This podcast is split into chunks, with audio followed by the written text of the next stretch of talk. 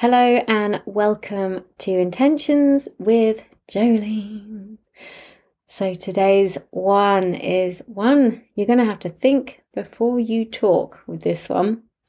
So, my intention for you for this week and for the rest of your life is to only use the term I'm sorry if you actually mean it. Because so often in life, we say sorry just for existing. Okay?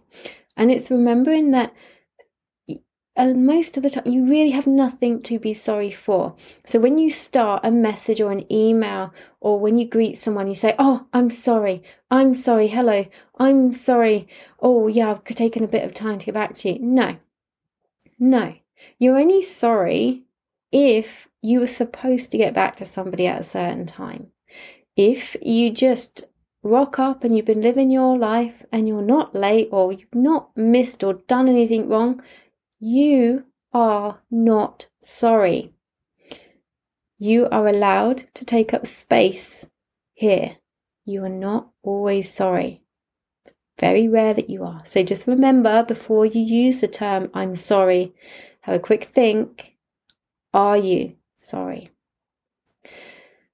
So remember, as always, to lead through your life with your heart and to live with intention. Have a beautiful week.